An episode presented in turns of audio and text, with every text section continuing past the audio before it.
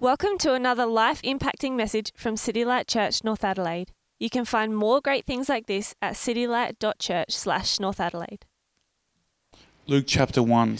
In the sixth month of Elizabeth's pregnancy, God sent the angel Gabriel to Nazareth, a town in Galilee, to a virgin pledged to be married to a man named Joseph, a descendant of David. The virgin's name was Mary. The angel went to her and said, Greetings, you are who are highly favored. The Lord is with you. Mary was greatly troubled at his words and wondered what kind of greeting this might be. But the angel said to her, Do not be afraid, Mary. You have found favor with God. You will conceive and give birth to a son, and you are to call him Jesus. He will be great, and he will be called the Son of the Most High. The Lord God will give him the throne of his father David and he will reign over Jacob's descendants forever. His kingdom will never end. How will this be? Mary asked the angel, since I am a virgin. The angel answered, The Holy Spirit will come on you, and the power of the Most High will overshadow you.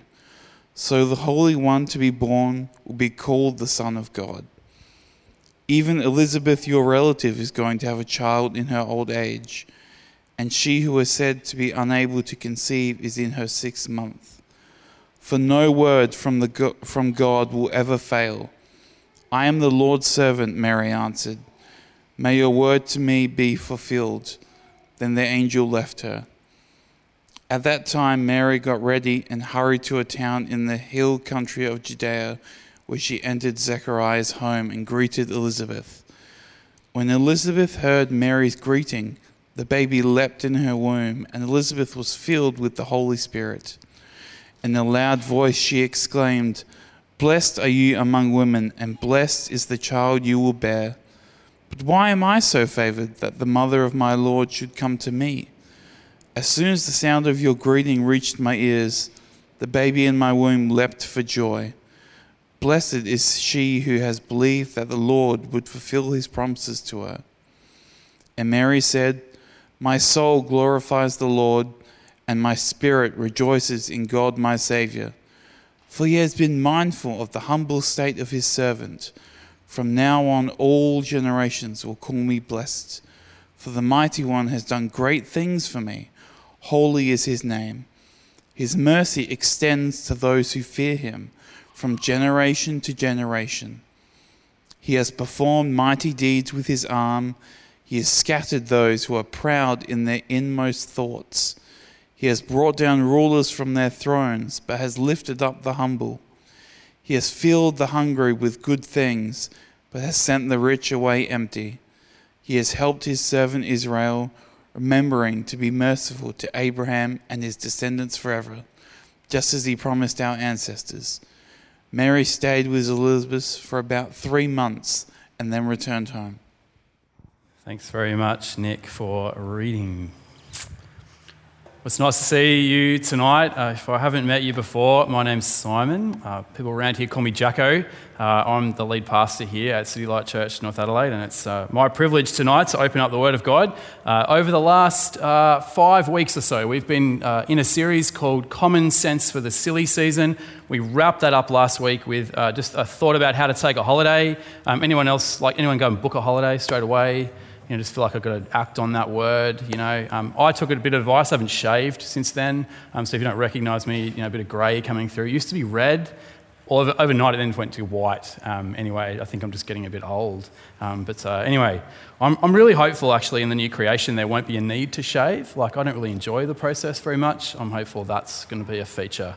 Um, we'll see when we arrive.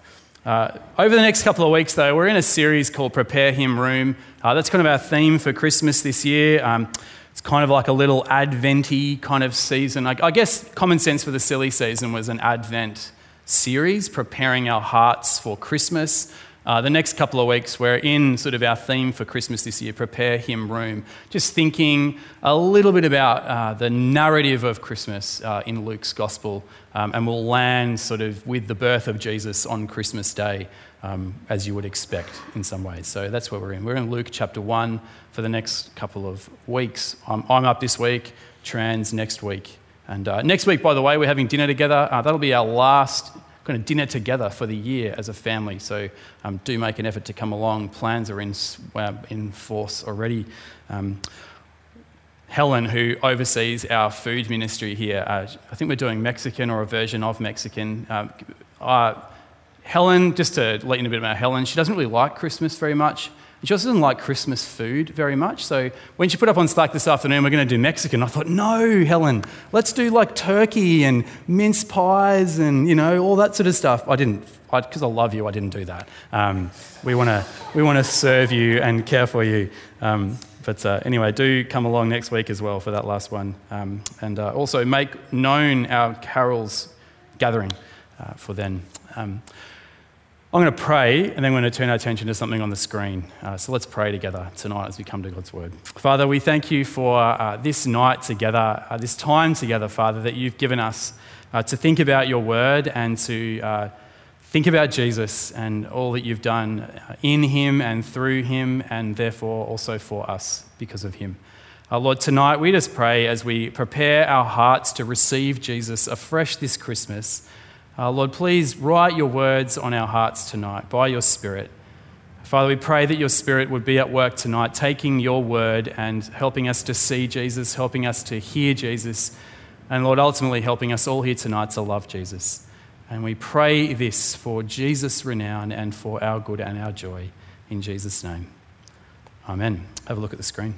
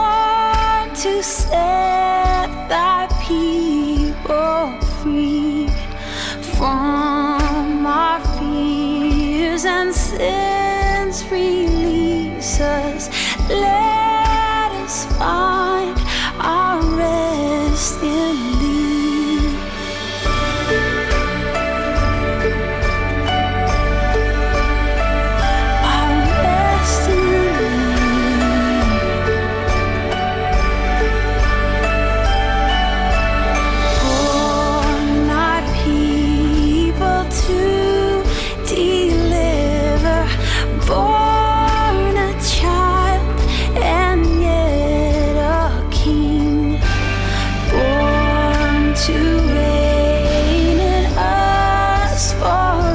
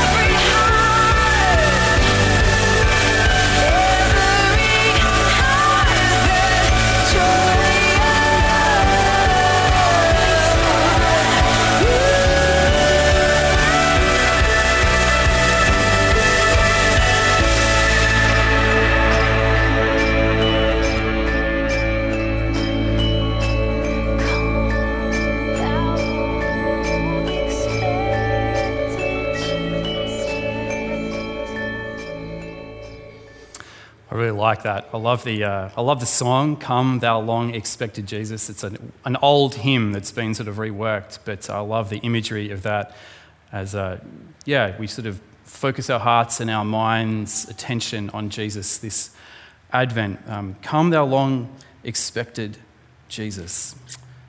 I, we listen to that and we go, Come, thou long expected Jesus. But at the same time, as I think about Christmas, right, so much of this time of year is predictable, right? It's a pretty predictable time of year. Every year, the same sort of stuff happens. Have you noticed that? Every year, this time of year rolls around, the same sort of stuff happens. You drive down the street, a few people are hanging red bows on their gates. Uh, I drive down Prospect Road. The council's put red bows on pretty much every sort of Stobie pole there is, etc. The same sort of stuff happens. Um, you know, the decorations every year. Decorations go up in the shops around the same time. I reckon it's after the October long weekend that we start seeing decorations pop up in Coles and Woolworths and Aldi and things like that. Every time, every year, this time of year, the advertiser prints pretty much the same story. I reckon they just pull it out of the archives. This is going to be the hottest summer on record.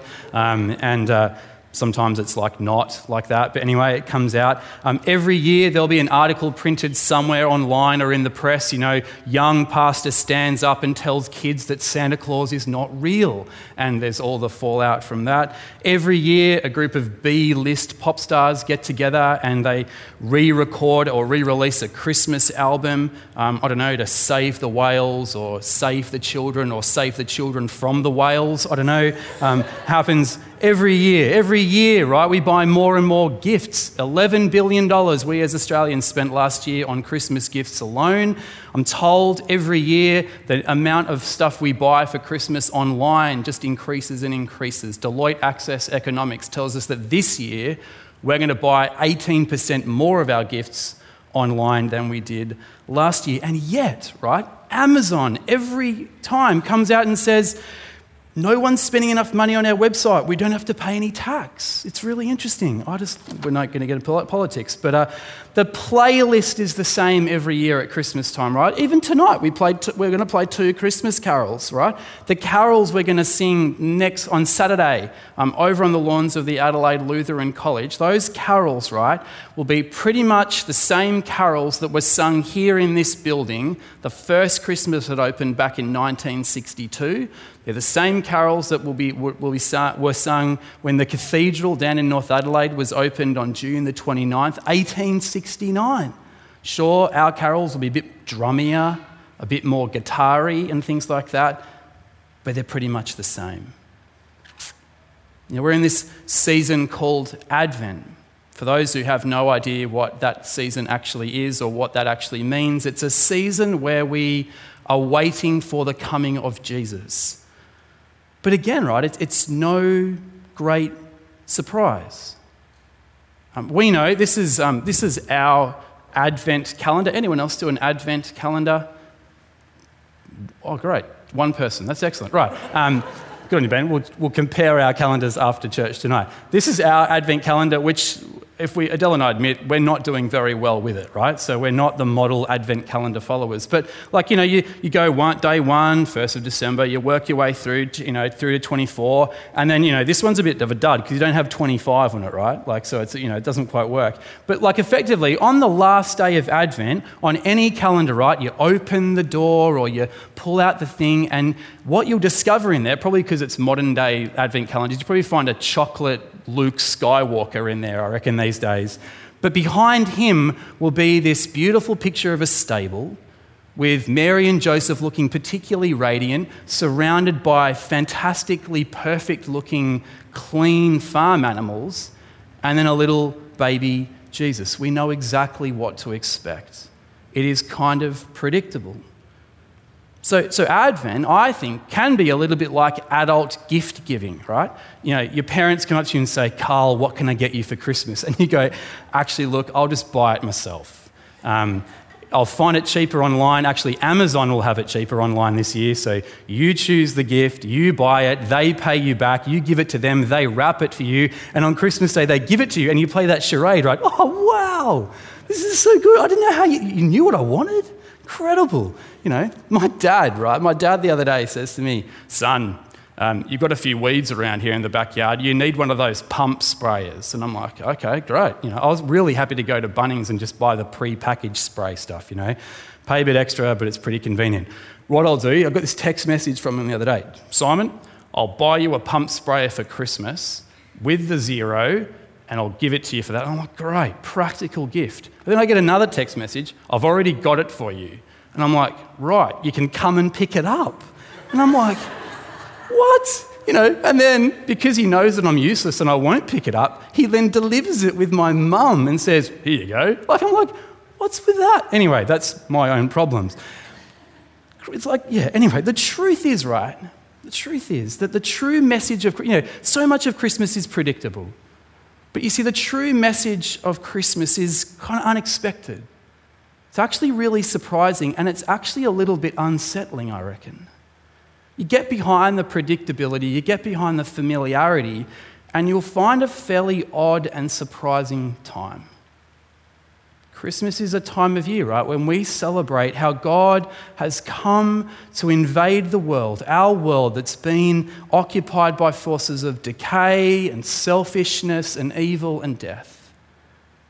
And God chooses to make his invasion point into this world, his bridgehead, as it were, not through Rome, not even through Jerusalem, but he's invaded the world through the belly of a peasant woman in a nowhere town in the dusty north of Israel 2,000 years ago.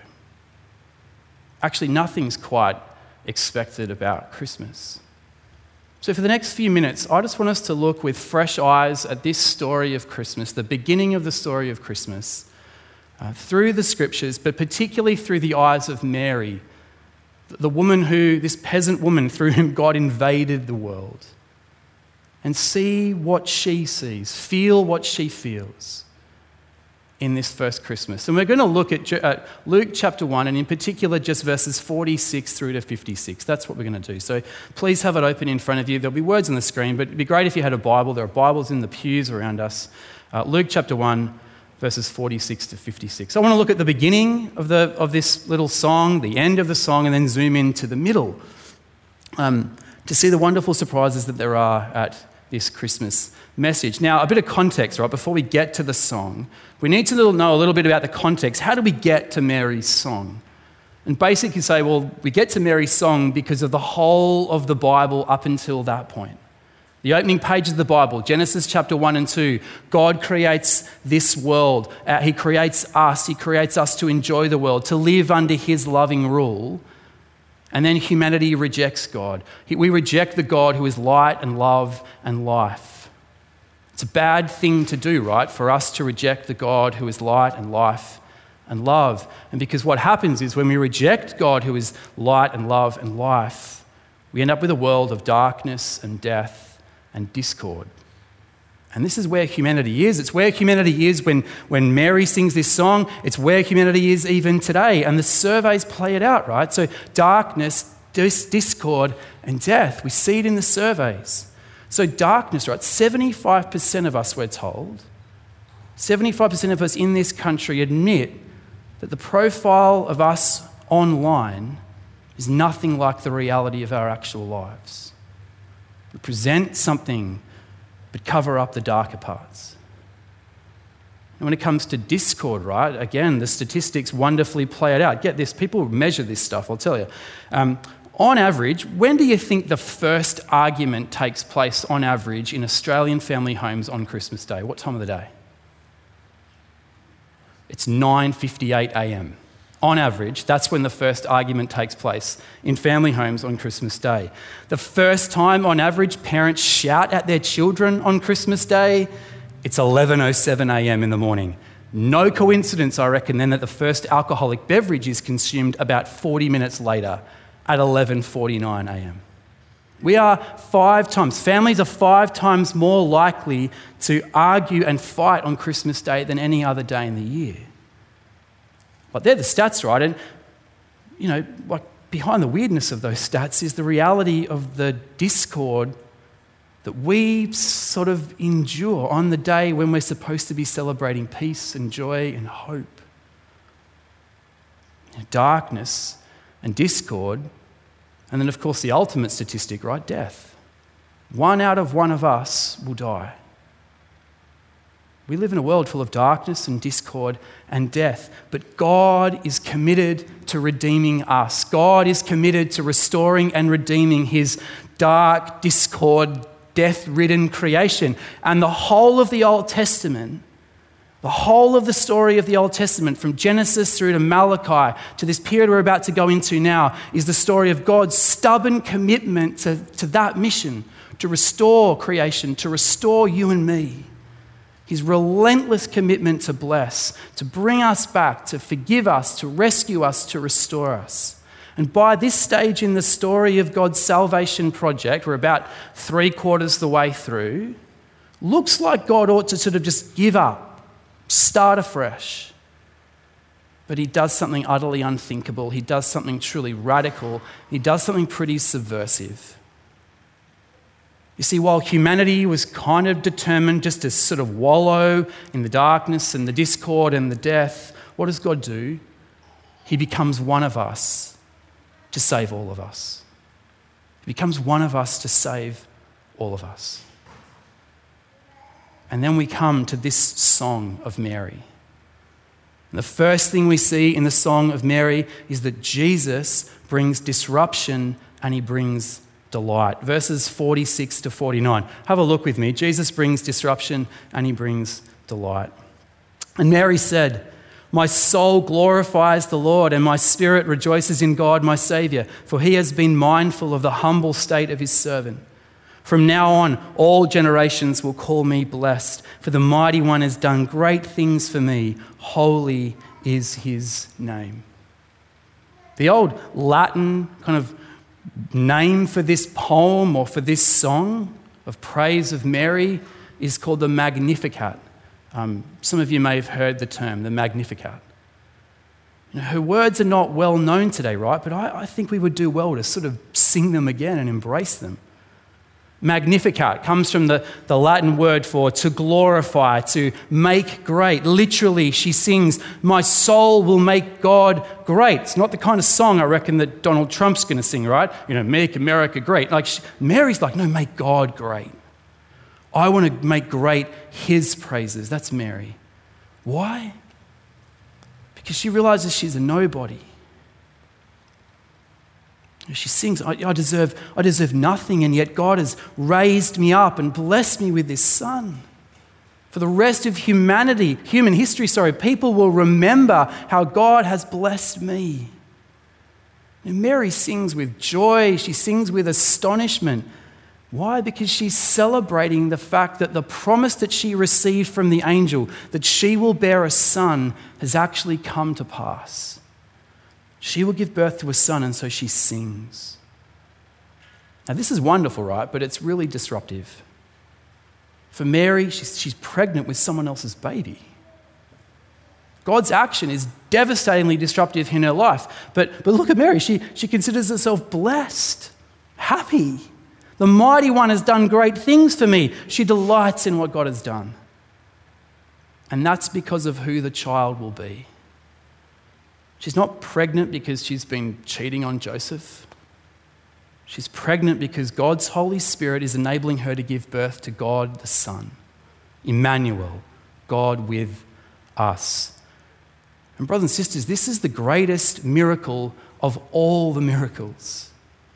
Of all the times God in history has broken into the natural laws that He set in place, this is perhaps the most profound.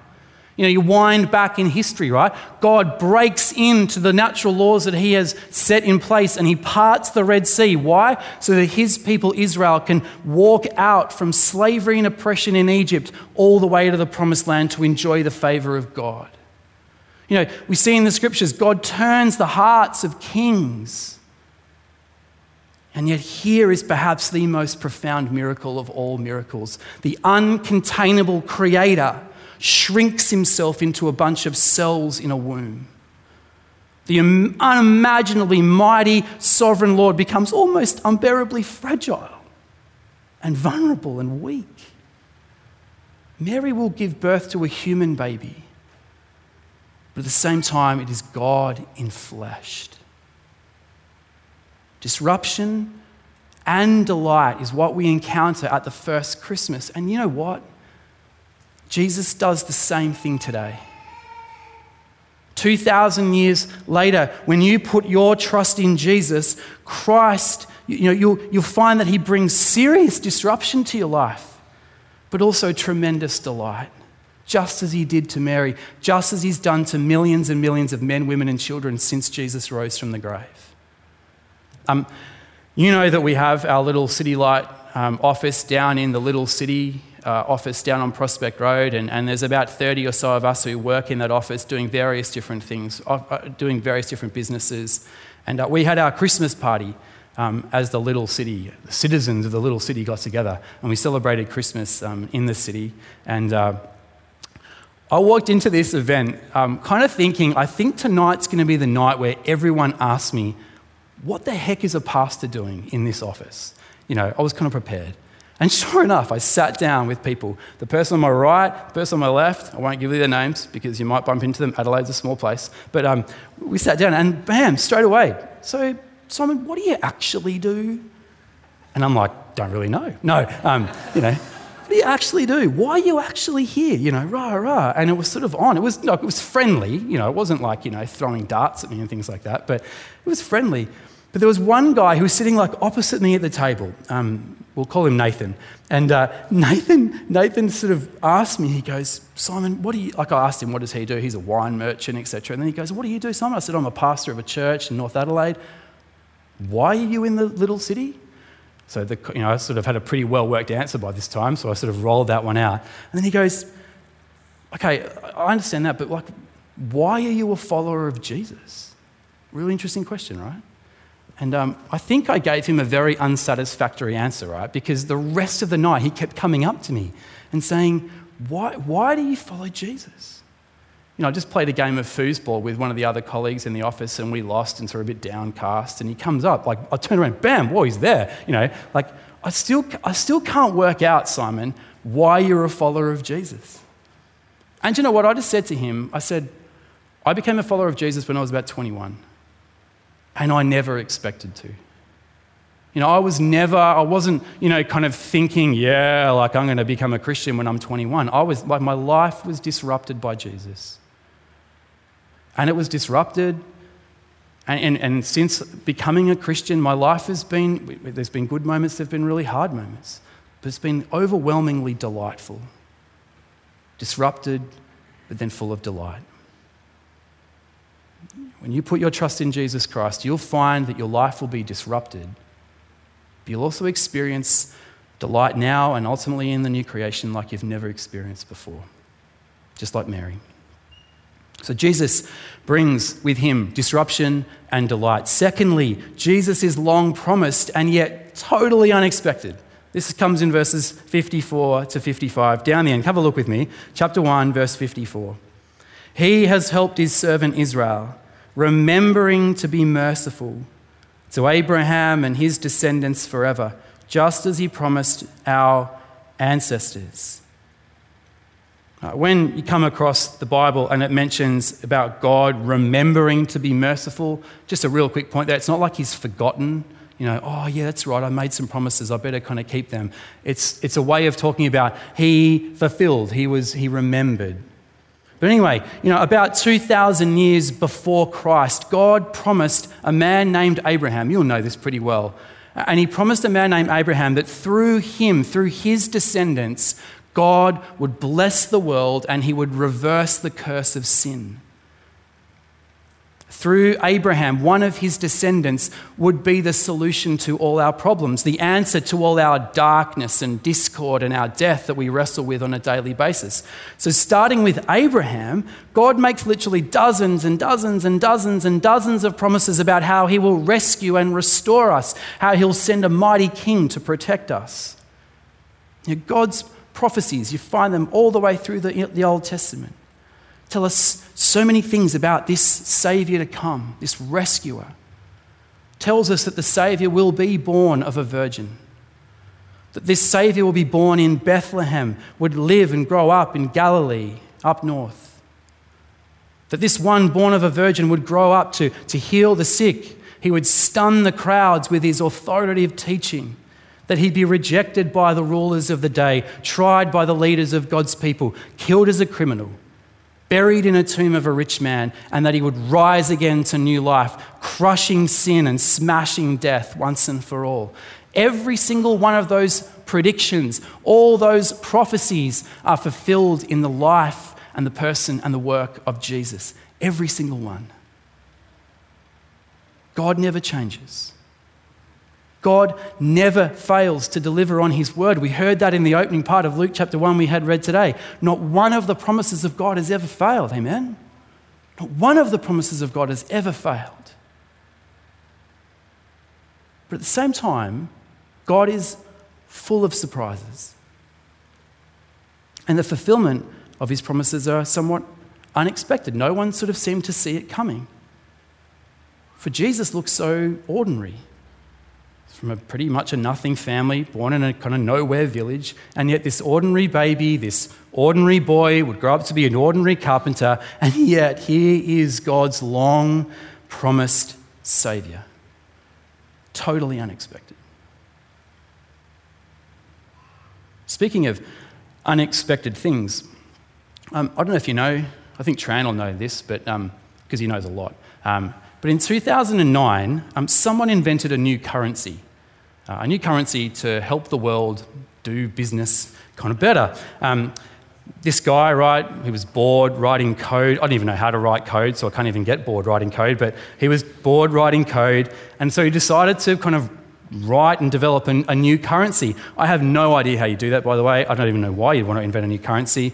And they called it Bitcoin. Yeah, they called it Bitcoin. Anyone heard of Bitcoin? Any, keep your hand up if you understand how it works. Yeah, there you go. Oh, here we go. A couple of people.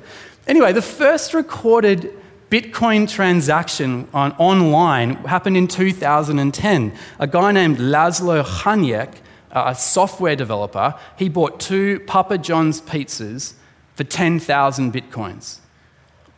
In part, right, confirming the eating habits of software developers, right? You know, like they're just in dark places crunching code. But like one Bitcoin today, right, is worth 11,000 Australian dollars.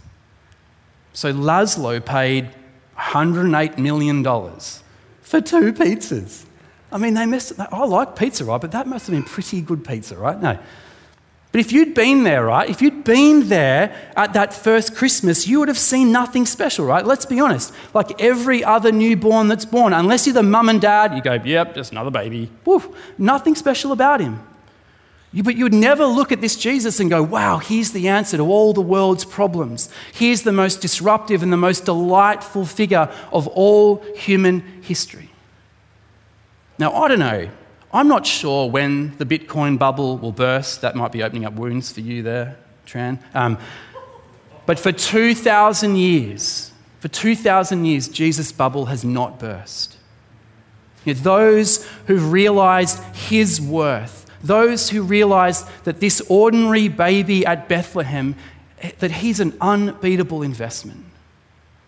Why? Because today he still has the power to forgive sins. Today, Jesus still has the power to wipe away your shame. Today, Jesus has the power to deal with the guilt that you're experiencing right now. Still today, Jesus has the power to safely guide you through death. Today, Jesus still has the power to safely see you through to eternal life and where you'll enjoy Him forever. And God hasn't changed, His character is unchanging. You can rely on Him to be who He says He is. He will always be loving, always just, always holy, always true You'll always be merciful. You'll always be mighty. But His ways are always fresh and surprising. Do you know what? It's never dull living with this God as your God. It's never dull. Just as an aside, right there, again, I'm breaking the rules by talking about things that aren't in front of me. Um, when I was at Bible college, um, my principal there, Dr. John Woodhouse, um, super wise guy, lovely guy, beautiful pastoral heart. Um, he once said to me, or us in the class once, he said, whenever you read the Bible, whenever you open the Bible, no matter how long the passage is that you're reading, you you should always be surprised. You should always be surprised by what you read. You know, surprised because of just how amazing God is. Surprised at how, how challenging His word is. Surprised how God's word confronts the surrounding culture around us and pushes us to think differently. You know, it's never dull living with this God as your God. But always, sadly, his Savior Jesus will be ignored and discounted by many. So, an engaged girl getting pregnant, that's good news. Uh, a major disruption brings untold delight. A Saviour promise for 2,000 years is a little bit unexpected. But then, at the heart of the passage, the heart of this Song of Mary, we see that the message of Christmas isn't just surprising, it actually turns the world upside down. So, Jesus turns the world upside down. Look, at me, look with me at, at verse 50 and following. His mercy extends to those who fear him from generation to generation. He has performed mighty deeds with his arm. He has scattered those who are proud in their inmost thoughts. He's brought down rulers from their thrones. He has filled, he has, sorry, brought down rulers from their thrones, but has lifted up the humble. He's filled the hungry with good things, but has sent the rich away empty. Just really quickly, when Mary sings of the mercy, his mercy extends to those who fear him. The word there for mercy is the word chesed, uh, which is the Hebrew word which basically conveys um, his mercy, his loving kindness, his loyal love, his faithfulness extends to those who fear him from generation to generation. In the gospel of Mary's son, God brings some down and raises others up. That's the central theme of Mary's song. And I reckon when Mary is articulating this song, when she's thinking about what does it mean to glorify God, what does it mean to praise Him, I think she's thinking of many of the Psalms, which have this kind of language in them. So if you've got your Bible there, turn open with me to Psalm 100. Psalm 100, back in your Bible, back in the Old Testament, Psalm 100. She's dwelling on how God has been faithful to his promises to her, giving her a son. As she reflects on God's chesed, loving kindness, faithfulness, loyal love that extends to generation after generation, I think she's thinking of these particular Psalms. Psalm 100, where the, the psalmist writes, Make a joyful noise to the Lord, all the earth. Serve the Lord with gladness. Come into his presence with singing. Know that the Lord, he is God. It is He who made us, and we are His. We are His people, the sheep of His pasture. Enter His gates with thanksgiving and His courts with praise. Give thanks to Him. Bless His name. Here it is For the Lord is good. His steadfast love endures forever, and His faithfulness to all generations. And if you turn forward just to Psalm 103, you see this psalm. I won't read the whole thing, but it's just littered with this sort of language of God's faithfulness David opens Psalm 103 Bless the Lord, O my soul, and all that is within me, bless his holy name. Bless the Lord, O my soul, and forget not all his benefits, who forgives all your iniquity, who heals all your diseases, who redeems your life from the pit, who crowns you with steadfast love and mercy, who satisfies you with good so that your mouth is renewed like the eagles. In verse 15, as for man, as for woman, their days are like grass. They flourish like a flower of the field, for the wind passes over it and it is gone, and its place knows it no more. But the steadfast love of the Lord is from everlasting to everlasting on those who fear him, and his righteousness to children's children, to those who keep his covenant and remember to do his commandments. The Lord has established his throne in the heavens, and his kingdom rules over all. I think Mary, as she's reflecting on the goodness and the beauty and the promise keeping nature of God, she's reflecting on the songs that God's people would sing day in, day out, reflecting on God's chesed love, his faithfulness throughout generations. And she's reflecting here on how God exercises his good and perfect power to bring down the mighty and to lift up the lowly.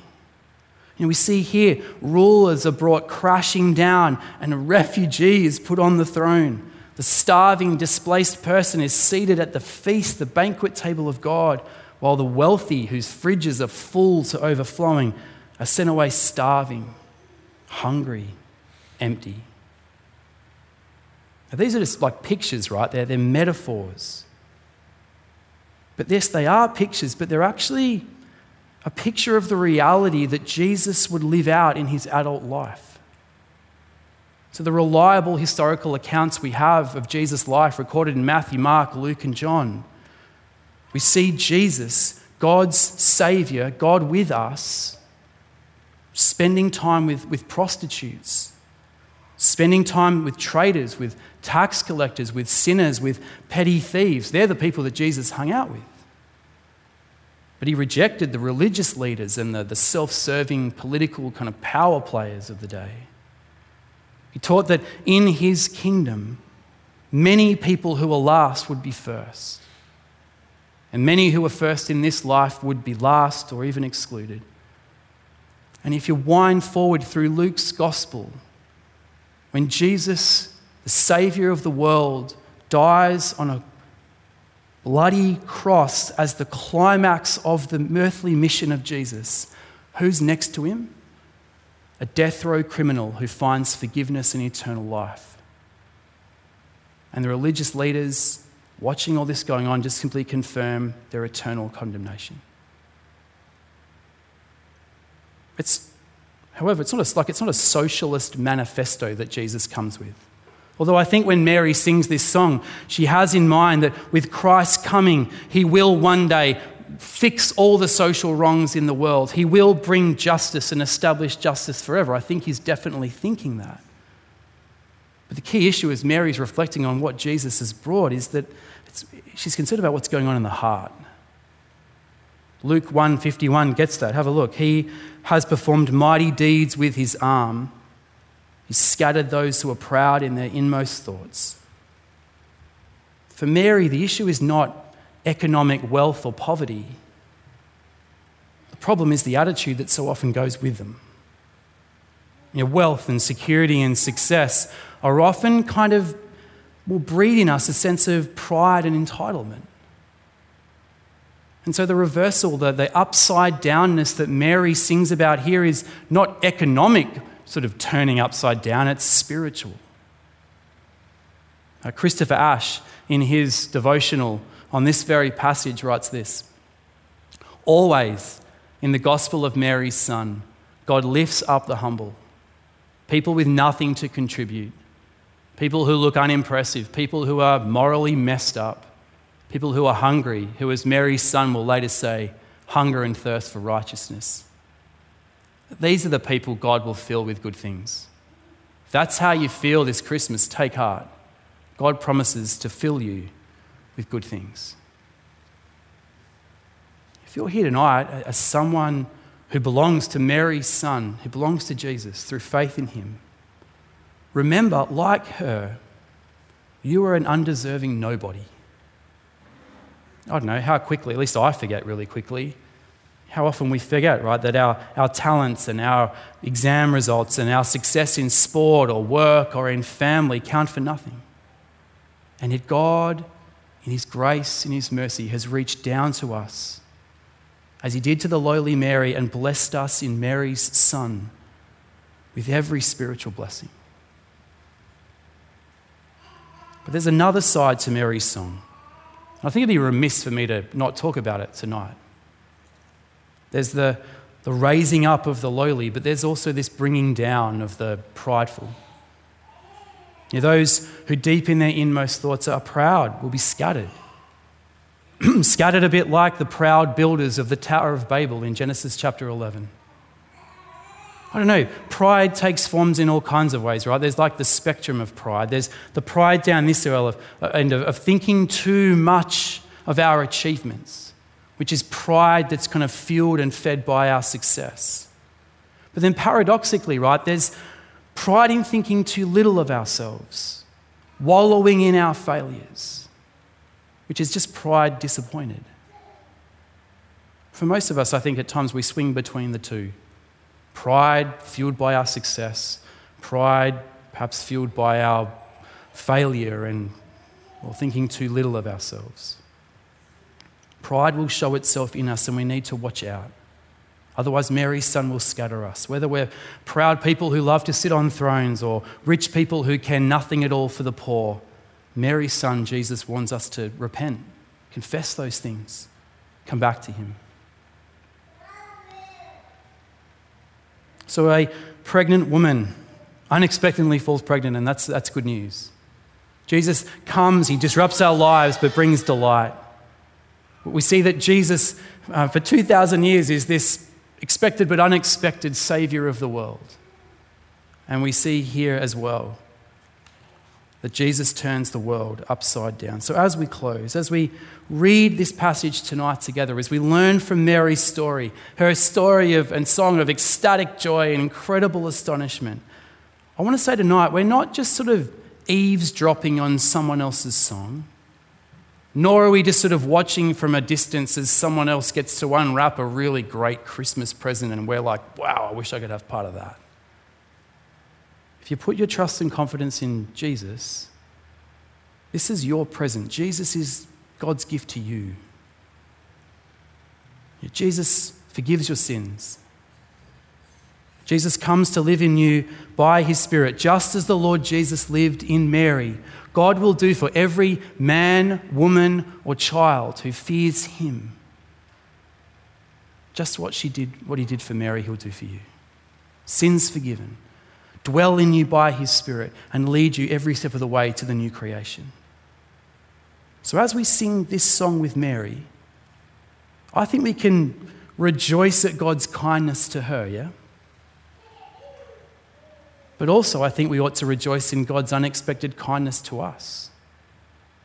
That we who are far off have been brought near. That we who are nobodies from nowhere have been raised up and loved and freed. Now, one of the questions that I had as I thought about this passage is you know, Mary, right at the beginning, she says, My, my soul magnifies the Lord, my soul praises the Lord. And I was thinking, like, you know, clearly she's done this and we've got what it looked like for her to do that. How do we do that? How do we do that this Christmas? You know, do we just get together next Saturday night and sing some carols? Is that how we're going to magnify the Lord? That's one way we can do it, to sing praises of God and His work of salvation in the world and in our lives. But you know what? One of the things that I think Mary does really well, she models for us, is that she just she realizes her nobodiness. She kind of realizes her nowhereness. And yet she realizes just how wonderful God's mercy is, and she just rests and relaxes in that. And I think one of the great ways that you and I can magnify the Lord make him great is this Christmas rest in Jesus.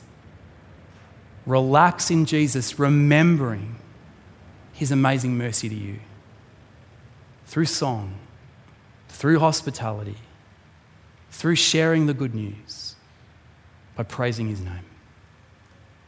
Let's pray together and ask God to help us to do that. Let's pray.